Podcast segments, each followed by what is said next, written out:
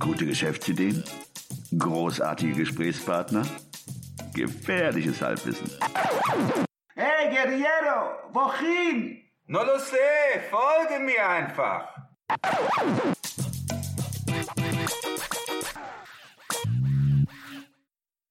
Hallo und willkommen zu einer neuen Episode des 9 to 5 Podcasts. Am Mikrofon der Ruben und mir gegenüber sitzt Der Christian, hallo zusammen.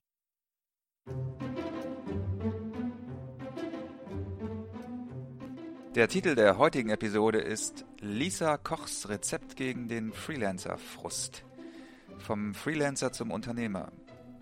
Die Designerin Lisa Koch aus Berlin hat es irgendwann satt, Zeit gegen Geld zu tauschen und sich bei Projekten in scheinbar nie enden wollenden Kommunikationsschleifen wiederzufinden. Sie hat sich gefragt, wie kann ich aus meiner Dienstleistung Produkte machen? Wie kann ich es von der Freelancerin zur Unternehmerin schaffen? Über diesen Prozess möchten wir heute mit ihr sprechen. Ja, hallo Lisa, willkommen bei 9 to 5. Schön, dass du dich heute zugeschaltet hast aus Berlin, richtig? Genau, richtig. Hallo, danke für die Einladung. Ja, schön, dass du gekommen bist. Du, vielen Dank, dass du dir die Zeit genommen hast und wir würden am liebsten direkt ins Interview einsteigen. Ja, gerne. Dann los. Ja, kannst du dich noch an den Moment erinnern, an dem du gedacht hast, irgendwas muss sich jetzt ändern? So kann es nicht weitergehen als Freelancerin. Ja, tatsächlich. Also ich war nicht nur Freelancerin, sondern hatte tatsächlich eine kleine eigene Designagentur. Und ähm, es begab sich ähm, an einem Tag, an dem ich Kunden zum Workshop hier hatte, tatsächlich ordentlich krank war wie sich später herausstellt. Also ich wusste schon, dass es mir nicht gut ging, aber die Kunden verließen das Büro und ich legte mich auf den Boden und dachte, zur Hölle, wie soll das jetzt weitergehen? Ähm, und fand mich einfach in einer Situation wieder, in der ich völlig überarbeitet war, das Gefühl hatte, dass das Geld, was ich damit verdiente, hinten und vorne nicht reichte und bin dann in den Urlaub gefahren und habe mir fest vorgenommen, im Urlaub eine Lösung zu finden für dieses Problem. Für ich mache zu viel, hinten raus kommt zu wenig und es ist einfach, es bringt mich nicht weiter. Wann war das ungefähr? Das war vor, ähm, ich glaube, drei Jahren mittlerweile. Ich vergesse immer die Zeit. Wie viele Jahre es wirklich sind. Wenn es so ein Jahr zurück ist, dann weiß man es immer noch. Ähm, aber ich glaube, das ist jetzt drei Jahre her, ja. Moment, muss man nachfragen. Du, du hast in einer Agentur gearbeitet oder hast eine Agentur gehabt? Nein, ich habe tatsächlich selbst eigene Agenturleistung angeboten und hatte auch ein Team aus Freiberuflern hier bei mir mit im Büro sitzen. Und wir haben gemeinsam ja Agenturprojekte gemacht. Genau.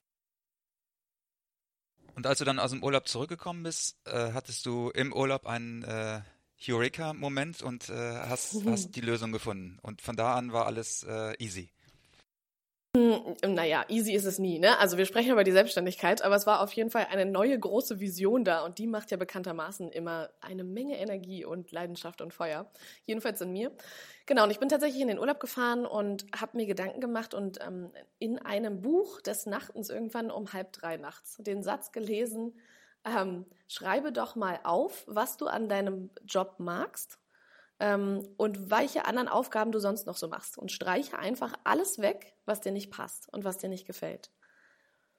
Und da stand sowas wie lange Korrekturschleifen, ewige Terminabsprachen, lange Diskussionen oder Telefonate mit Kunden. Ja, also vielleicht nochmal da dazu gesagt, ich bin Designerin.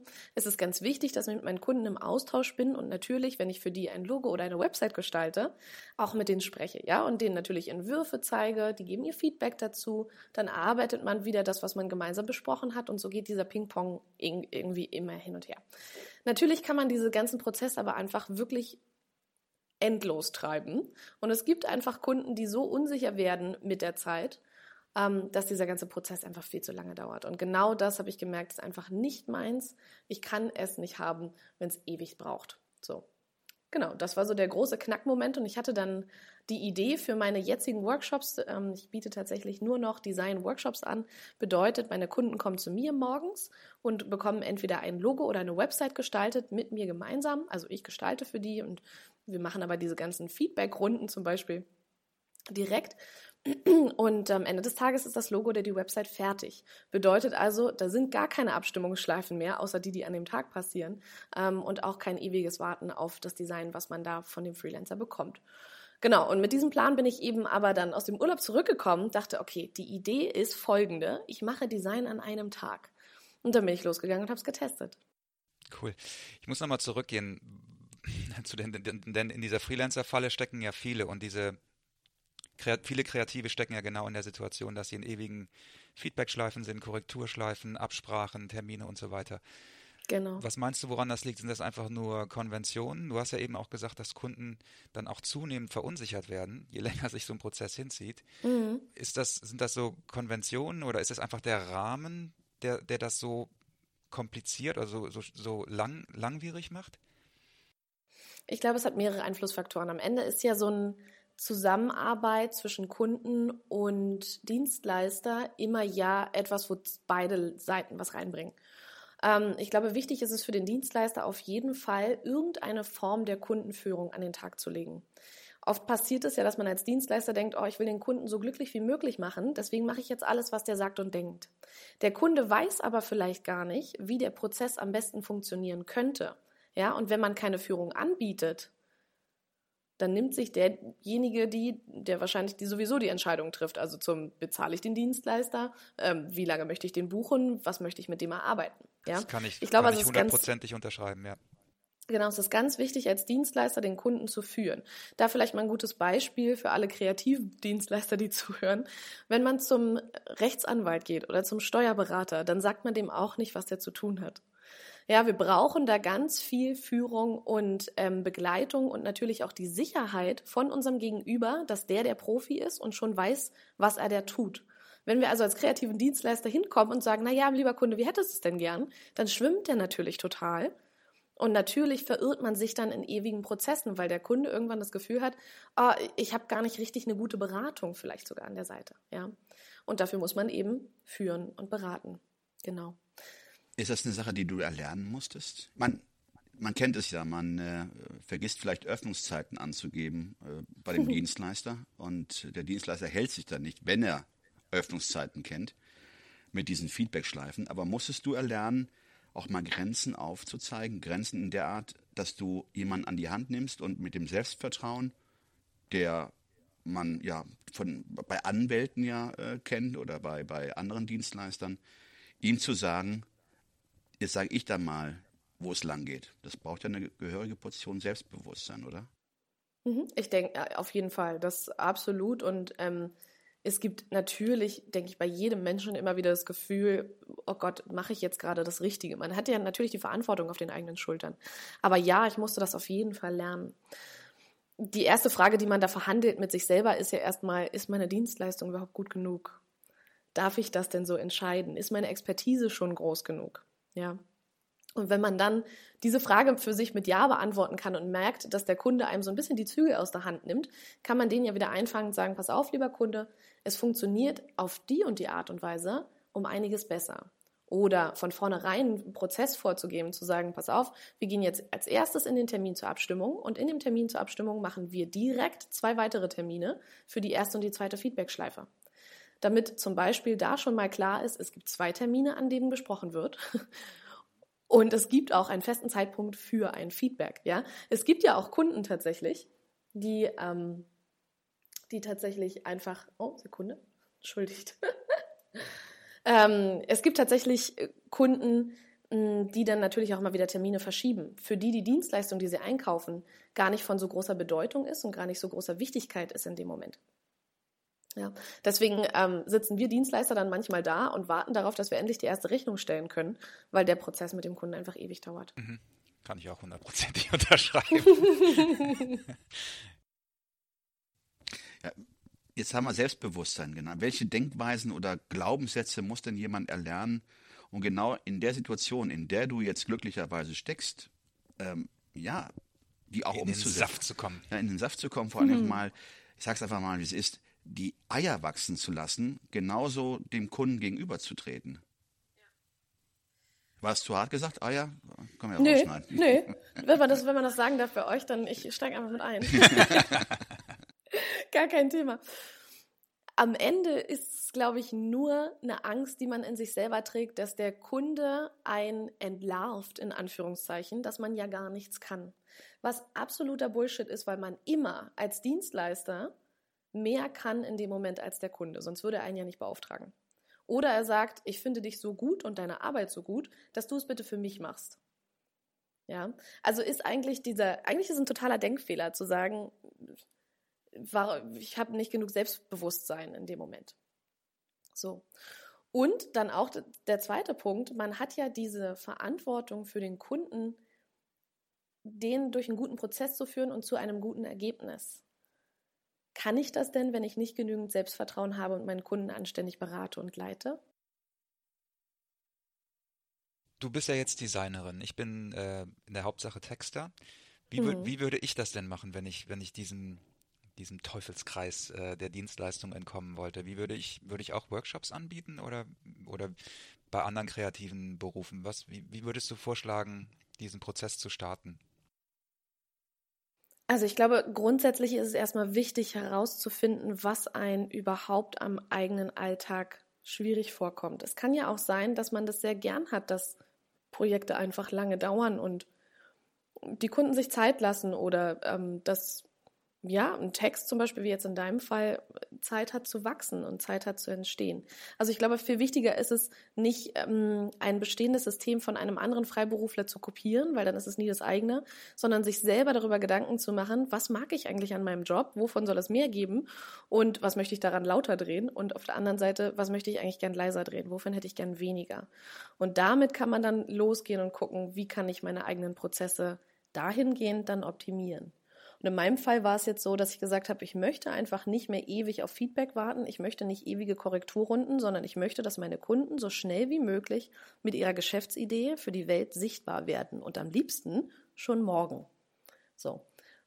Und durch den Workshop ist das jetzt eben möglich. Die Frage ist natürlich, was wünschst du dir jetzt ne, als Texter für deinen Alltag und für deine Kunden? Von da aus würde ich losgehen. Genau. Also du sagst, es gibt keinen Rezept für alle, sondern jeder muss gucken, wo, was, was, was ihm gefällt und was ihm nicht gefällt an der gegenwärtigen Situation und versuchen da eine, ja, ein Konzept daraus zu entwickeln, das, das zur Person passt. Ja, auf jeden Fall. Weil sonst, also etwas zu kopieren und selber zu adaptieren, führt das wirklich zum Glück? Ich glaube nicht. ähm, also man muss sich, glaube ich, einfach seine eigenen Arbeitsprozesse angucken und herausfinden, funktionieren die für mich so ideal, dass sie mich glücklich machen. Ja, man, man trägt ja auch für sich selber die Verantwortung. Ist der Prozess, in dem ich arbeite, eigentlich der, in dem ich arbeiten möchte? Das ist so ein, wieder ein New Work-Thema, Freiheit und Selbstbestimmung in der Arbeit. Bin ich da auf dem richtigen Weg oder mache ich eigentlich nur das, was ich als Angestellter tun würde mit einem blöden Chef? Jetzt finde ich das Konzept ja, welches du ja auch anbietest, gut. Wirst du denn kopiert? Ja. Leider ja.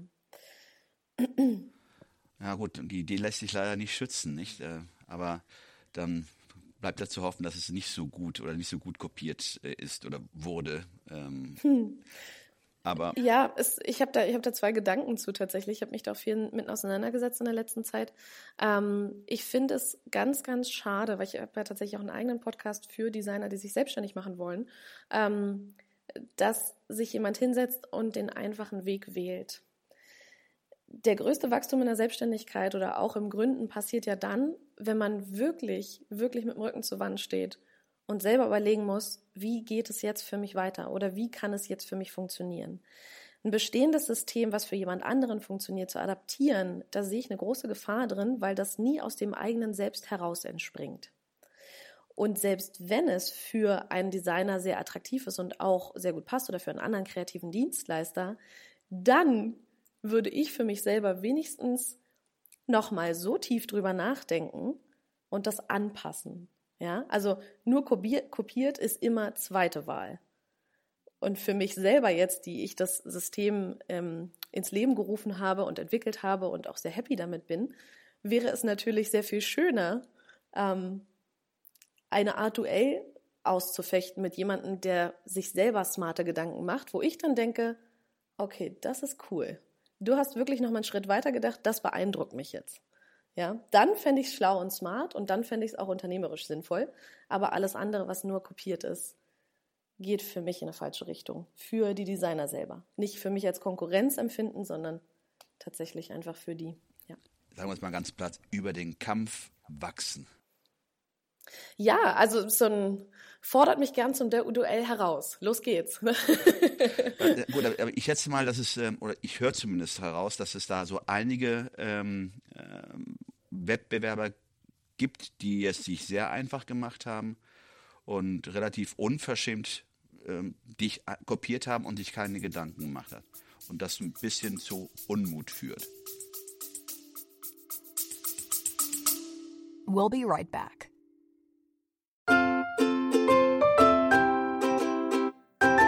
Es ist Zeit für Werbung in eigener Sache.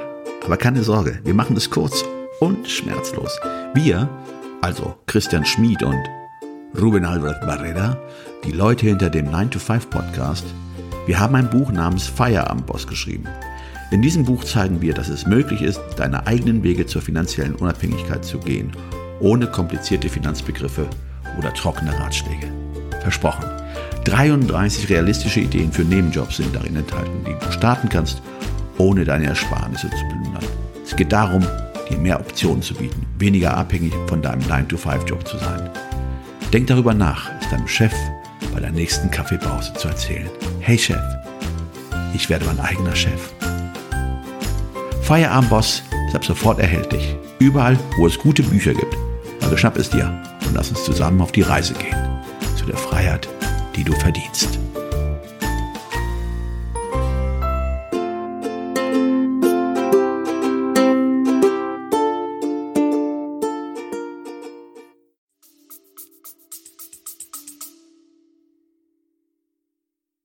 Ja, es macht mir Unmut, weil ich darüber nachdenke, wie andere Designer selbstständig erfolgreich sein können. Und ich denke, dass das nicht der Weg ist. Und ich möchte am liebsten zu Ihnen sagen, kommt doch gern zu mir. Ich berate euch und wir entwickeln für euch eine coole eigene Strategie. Das würdest du auch abmachen. Du würdest dann auch Designer dabei helfen, eine eigene Strategie zu entwickeln. Ja, ich habe das tatsächlich auch gerade, also wie gesagt, ich habe einen eigenen Podcast, einen Freelance Designer Club, ähm, das so die Plattform, auch eine Community dazu. Ich biete es noch nicht öffentlich an, aber ja, natürlich, wenn ein Designer auf mich zukommt und sagt, Lisa, ich brauche dich bitte mal als Coach, können wir was entwickeln? Dann würde ich das auch mitmachen, genau. Also wie gesagt, mir geht es viel mehr darum, ähm, nicht, dass ich sage, oh, ich bin so wütend, ich werde hier kopiert, um Gottes Willen. Mir geht es einfach darum, dass ich denke, dass es nicht schlau ist, eine unternehmerische Idee eins zu eins von jemand anderem zu kopieren. So, weil es nie für einen selber gut passen kann, zu 100 Prozent. Ich würde mal gerne ein bisschen umschwenken auf ein anderes Thema kommen wenn wir, wenn wir grundsätzlich über diese Idee sprechen vom, von der Dienstleistung zum, zum Unternehmertum, dann reden wir ja auch davon, wie kann ich eine Dienstleistung zu einem Produkt machen. Und das ist ja auch so ein, sag ich mal, relativ beliebtes Thema auch äh, in den sozialen Medien, Stichwort passives Einkommen. Das wird ja äh, sehr heiß gehandelt. Ähm, wir, ich, ich, spreche jetzt einfach mal im Plural, also ich ich habe mit Ruben da auch schon häufiger darüber gesprochen. Also ich dachte, du meinst den Plurales Majestatis. wir, wir von 9 to 5, wir, wir, wir sehen das relativ kritisch, weil ähm, viele der Projekte, die da oder Produkte, die da vorgeschlagen werden, sind nicht wirklich passiv. Also sie, sie sind insofern passiv, als dass man vorher richtig ordentlich ackern muss, um am Ende weniger ackern zu müssen was aber meiner Meinung nach nicht der Definition von passivem Einkommen entspricht. Also für mich das beste Beispiel für passives Einkommen, um es mal plastisch zu machen, sind Dividenden. Ich kaufe eine Aktie, und dann muss ich eigentlich nichts weiter machen die nächsten 50 Jahre, als äh, auf die Dividenden zu warten. Das ist bei den meisten Produkten, die im Internet äh, angeboten werden, ja nicht so. Wie stehst du zu diesem Begriff und wie würdest du dein Produkt in einer Abführung in, in diesen Kontext einordnen? Hm. Also erstmal finde ich dein Beispiel sehr schön und ich denke auch, dass äh, Dividenden ein sehr schönes Beispiel für, für passives Einkommen sind. Hm. Ich glaube auch, dass passives Einkommen ein Traumbild erzeugt, das für kaum jemanden realisierbar ist. Ich kenne tatsächlich niemanden aus meinem unternehmerischen Umfeld, dem das bisher gelungen ist. Und selbst wenn jemand sagt, ich habe jetzt einen Online-Kurs und darauf schalte ich Werbung und damit mache ich, habe ich Einnahmen, die dafür reichen, dass ich irgendwie jetzt auf Bali sitzen kann, dann haben diese Menschen eine Mentalität, die sowieso nicht dazu führt, dass sie jetzt aufhören zu arbeiten. Die Frage ist also, warum will man passives Einkommen haben? Es ist natürlich schön, einen stetigen Einkommensfluss zu haben, aber selbst an dem wird man immer wieder optimieren müssen, weil sich vor allem da, wo es angeboten wird, Online-Kurse, die Welt des Internets, alles so schnell entwickelt und dreht, ähm, dass ich denke, dass das sowieso nicht langfristig wahr zu machen ist, passives Einkommen zu haben. Und was man auch immer wieder vergisst, ist so ein, naja, ich verdiene durch meinen Online-Kurs Geld, herzlichen Glückwunsch, aber wie lange hast du denn dafür gearbeitet? Ohne dass jemand dir einen Cent dafür gegeben hat. Hat es sich bis da, also hat es sich dann schon rentiert, die Arbeit, die du reingesteckt hast? Ähm, das darf man immer nicht vergessen. Im Grunde genommen äh, müsste man die Vorleistungen in Stunden festhalten und dann müsste man nach einem Jahr gucken, was einem das passive Einkommen in Ein- und Abführung letztlich für einen Stundensatz beschert hat. Ne? Das wäre eine realistischere Herangehensweise. Absolut, absolut, genau. Ohne Input kein Output und es sei denn, man hat wirklich äh, äh Aktienkapital ja. und bezieht das daraus Dividenden. Genau. Ich bin gerade noch nicht darauf eingegangen, wie ich meine Arbeit mhm. da einordnen würde. Tatsächlich eher gar nicht. Es ist kein passives Einkommen, sondern ich arbeite tatsächlich ja aktiv acht Stunden mit meinen Kunden ähm, an der Umsetzung ihres Designs. Also ist es tatsächlich ein produktisiert, also ein Productized Service. Ich habe versucht, krass auf Deutsch zu sagen. So ein Productized Service, aber letztendlich immer noch eine Dienstleistung natürlich. Ne? Sie ist einfach nur in einen Rahmen gegossen, von dem man einfach überzeugt ist. Jetzt eine Frage noch. Ähm, du wolltest dann sicher dem Alltagstrott entfliehen. Äh, wie sieht dein Alltag denn jetzt heute aus? Neben Kursen und Workshops ähm, hat sich da, gut, dass sich da großartig was geändert hat, wissen wir. Aber wie würdest du deinen Alltag jetzt heute beschreiben? Ist er weniger, stressiger? Äh, du hast auch mehr Zeit für dich zur Verfügung, für deine Freunde, ähm, ist das, was ist der große Unterschied zu dem früheren Leben von Lisa Koch? das, klingt so, das klingt so groß. Das ist wirklich cool. ich glaube, einen sehr, sehr entscheidenden Unterschied macht vor allem, dass sich die Freiheit, die man als Selbstständiger oder Freiberufler hat, tatsächlich um einiges mehr wahrnehme. Bedeutet nicht, dass ich weniger arbeite, aber ich liebe die Arbeit, die ich mache, tatsächlich jeden Tag ja, es gibt Momente, an denen ich mal genervt bin oder an denen ich mal keine Lust habe oder an denen ich mal Aufgaben machen muss, die mir keine Freude machen. Aber ich habe tatsächlich heute mich um eine Podcast-Episode gekümmert und sonst noch andere Mediaproduktionen für Instagram gemacht und das irgendwie sieben Stunden lang und war wirklich einfach glücklich und erfüllt.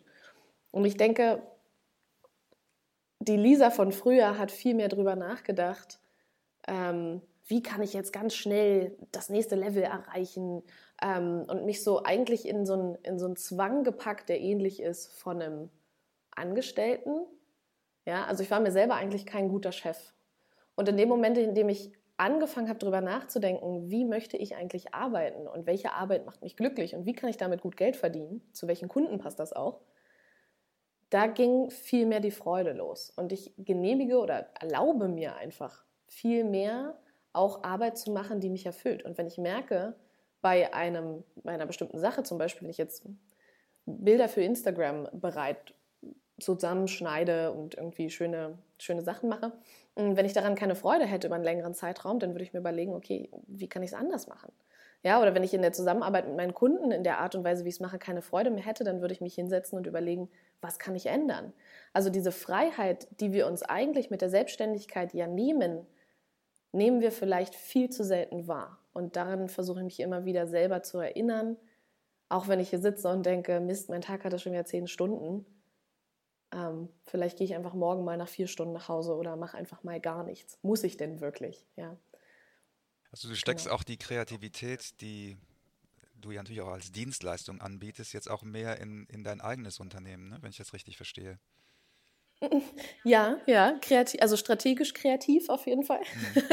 aber auch so zum, zum Außenauftritt auch, ja. Mhm. Es, ich glaube aber als kreativer Dienstleister oder überhaupt als kreativer Mensch, ähm, dass man braucht ein gewisses Level an Output von kreativ sein. Mhm. so, sonst, äh, ja, fange ich an, Wände bunt zu streichen. Das ist äh, alles schon erlebt. ich würde, Lisa, ich würde zum Abschluss gerne noch fragen, noch wissen, du hast gesagt, du warst im Urlaub und hast da wenn ich es richtig verstanden habe, ein Buch gelesen. Ja. Äh, würde mich interessieren, was für ein Buch das war und weitergehend, ob du Buchtipps, Blogtipps für, für Leute hast, die, ja, die in die Richtung mehr denken und arbeiten möchten. Hm. Also das Buch heißt Bad as Your Brand von Pia Silva. Da geht es auch, sie hatte auch eine Designagentur und die haben sich eben diesen Prozess auch gestellt, zu sagen, wir haben zu viele Projekte, es ist zu kompliziert für uns, ähm, wir kommen nicht hinterher und wir haben echt horrende Schulden. So ging es mir zum Glück nicht. Aber das war so deren Ausgangslage und ähm, aus dem heraus haben die ein Buch geschrieben. Hm. Ein anderes Buch, was ich empfehlen würde, das habe ich tatsächlich auch dieses Jahr erst gelesen, heißt Essentialism von Greg McCone. Und da geht es darum, ähm, der Untertitel ist The Disciplined Pursuit of Less. Also wie kann man eigentlich aus einem großen Wirrwarr etwas Fokussiertes machen? Mm, und es ist natürlich oft wie alle anderen amerikanischen Bücher ziemlich aufgeladen, aber da ist ein, sind eine Menge guter Gedankenanstöße drin, die helfen, das, was einen umgibt, sei es jetzt ähm, Dinge in der Wohnung oder Themen, die man mit dem Partner hat oder mh, mm, auch Arbeitsthemen oder überhaupt Arbeitsinhalt, auf das zu reduzieren, was es eigentlich essentiell wichtig ist. Und was so, ne, diese 80-20-Regel, was sind eigentlich die 20 Prozent, die 80 Prozent meines Einkommens, Glücks, ähm, Wohlbefindens, Zufriedenheit ausmachen. Ja, das hat mich auf jeden Fall auch nochmal inspiriert. Sehr gut, ja, schön. Kommen, kommen auf jeden Fall beide Titel in die Show Notes. Mhm. Sonst noch ein. Vielleicht. Ja. ja. Mhm, sag. Noch ein anderes Buch, auch weil es gerade einfach neben mir liegt. Start with Why von Simon Sinek. Ähm, ich habe viel drüber gelesen und äh, auch nachgedacht überhaupt über die These, aber auch da, das Buch ist leider, man hätte es auf ein Drittel kürzen können. Aber, hey, amerikanische Autoren, wir sollten sie nachmachen. Ähm, kann jeder Blogartikel ein Buch werden. ähm, na, aber es ist, es ist tatsächlich eine Menge, Menge drin und hat mir auch nochmal geholfen zu verstehen, warum der Grund für die eigene Arbeit so unfassbar wichtig ist, um Kunden zu gewinnen. Wenn ich ganz genau weiß, warum ich meine Arbeit mache und was ich daran liebe, dann wird das bei Kunden auch ankommen. Und meine Kundin hat letztens zu mir gesagt, man merkt total, wie viel Freude du an der Arbeit hast.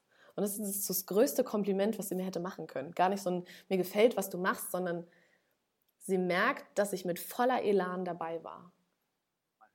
Und das, Man ja, hört es danke. ja auch. und ich wünsche wirklich jedem, ob Freiberufler, festangestellt, Passion Project, was auch immer, dieses Warum zu finden, weil es einen unheimlich erfüllt.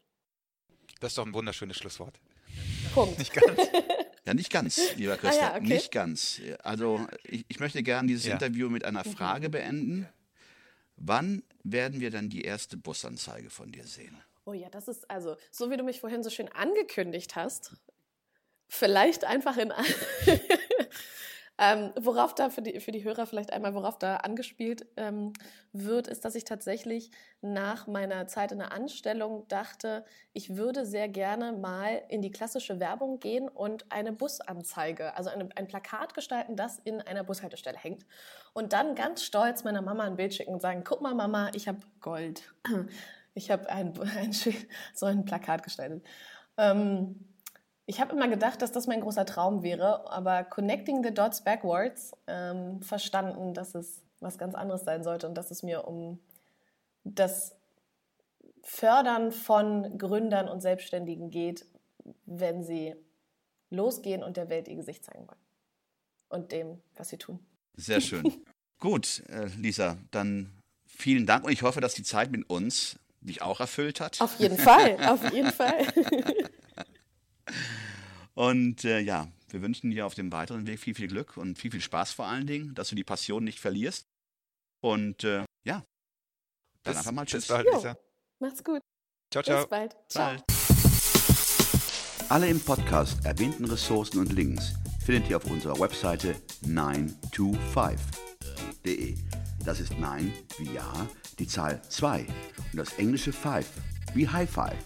Also, sagt Nein zum Alltag und Ja zum Abenteuer.